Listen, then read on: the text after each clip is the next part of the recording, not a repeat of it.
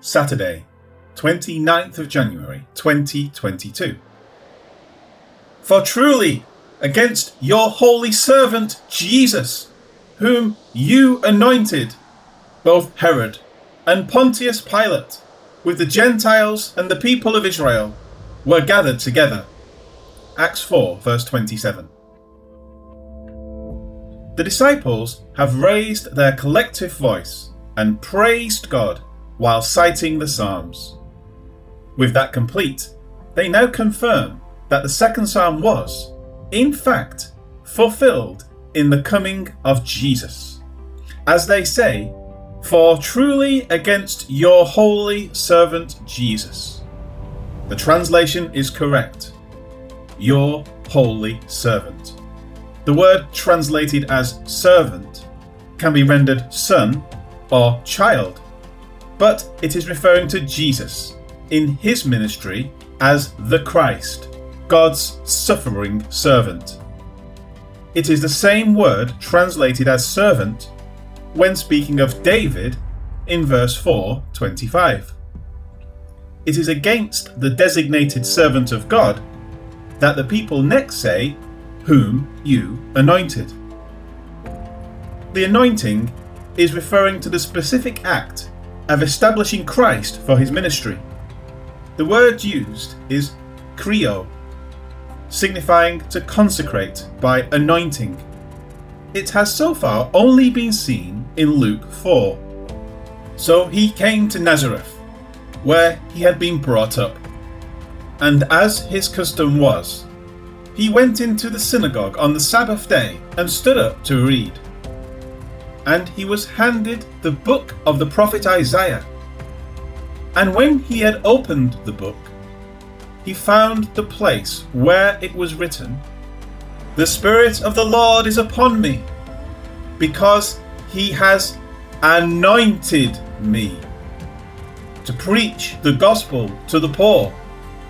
He has sent me to heal the broken-hearted, to proclaim liberty to the captives, and recovery of sight to the blind to set at liberty those who are oppressed, to proclaim the acceptable year of the Lord.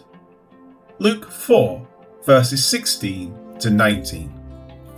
Though the word literally means consecration by anointing, meaning rubbing their head with olive oil in order to signify divine authorization to perform a function, that only symbolically represents the empowering of the Holy Spirit.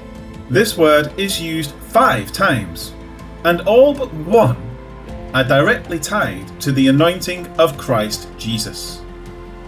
With this understood, it next says both Herod and Pontius Pilate.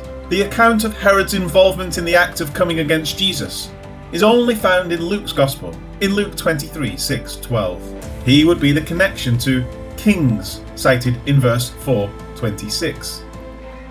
Pilate's involvement in the crucifixion of Christ is noted in all four Gospels, and he would be the connection to the rulers of that same verse. But more, Luke continues with the disciples' words saying, with the Gentiles and the people of Israel. There are no articles in the Greek, and the word people is actually plural, with Gentiles and peoples of Israel. As such, it is a general statement that includes all who were participants in the torturous events of Christ's passion and crucifixion. There were Roman and Jewish soldiers along with many peoples of Israel. People shouted for his death. People rose against him. People mocked him and there were those who physically came against him. It was a din of humanity, Jew and Gentile, that rose against him and led to his cross and all that was associated with that event.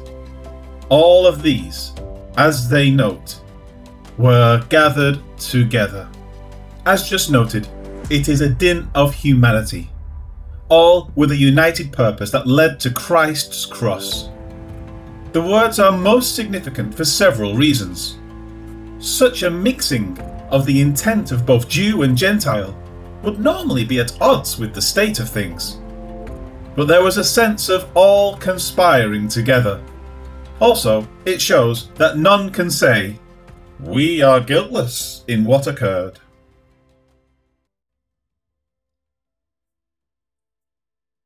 Such a thought reigns true for all. It extends to every nation, culture, society, and person, because it is an indictment on the hearts of all. A nation may not have even existed at the time of the event, just as countless people have been born since the event. However, all people issue from the same original Father, and the collective heart of man is clearly what is on trial with these words. And so, ironically, the joy for humanity that comes from the resurrection is one that first had to be initiated by the healing which came from the shed blood at the cross.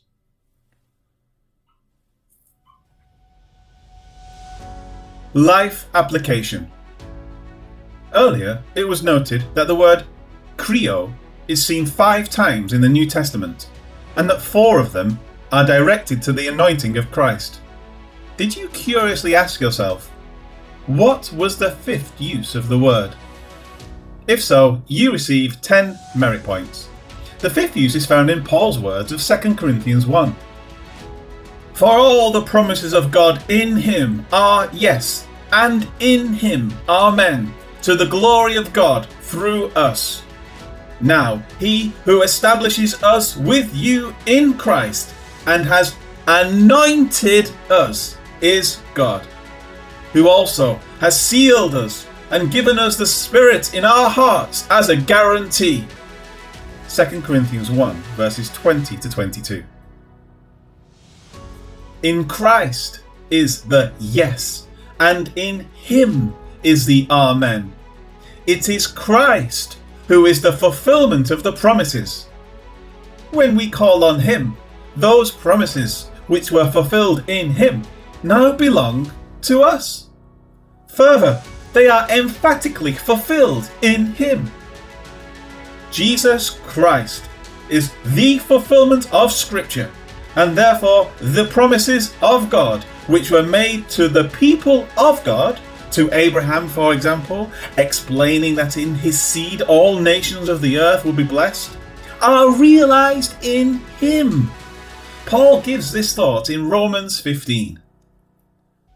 Now I say that Jesus Christ has become a servant to the circumcision for the truth of God, to confirm the promises made to the fathers, and that the Gentiles might glorify God for his mercy. Romans 15, verses 8 and 9. And in the book of Hebrews, this is seen.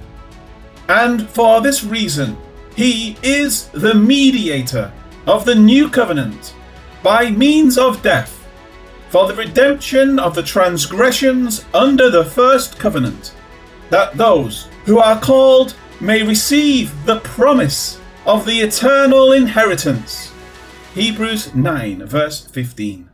Every messianic promise is realized in Him, and in Him is the Amen. In Him is the confirmation and establishment of those promises. Understanding this, when a person calls on Christ, he is anointed in Christ. From that moment, he is established and continues to be established. God will no more reject Christ's anointing of us than he would reject his anointing of Christ. And to assure us that this is so, and that it is an eternal decree of God, eternal salvation, Paul's words state that we are sealed with the Spirit in our hearts as a guarantee. The word translated as guarantee is arrabon. It signifies a pledge. It is given as an advance, as a security, that the final and full payment will be paid afterward. In other words, the onus and the payment are not on us, they are on God. It is the believer whose right it is to collect the final, full, and forever payment. The doctrine of eternal salvation stands, or our God is not God.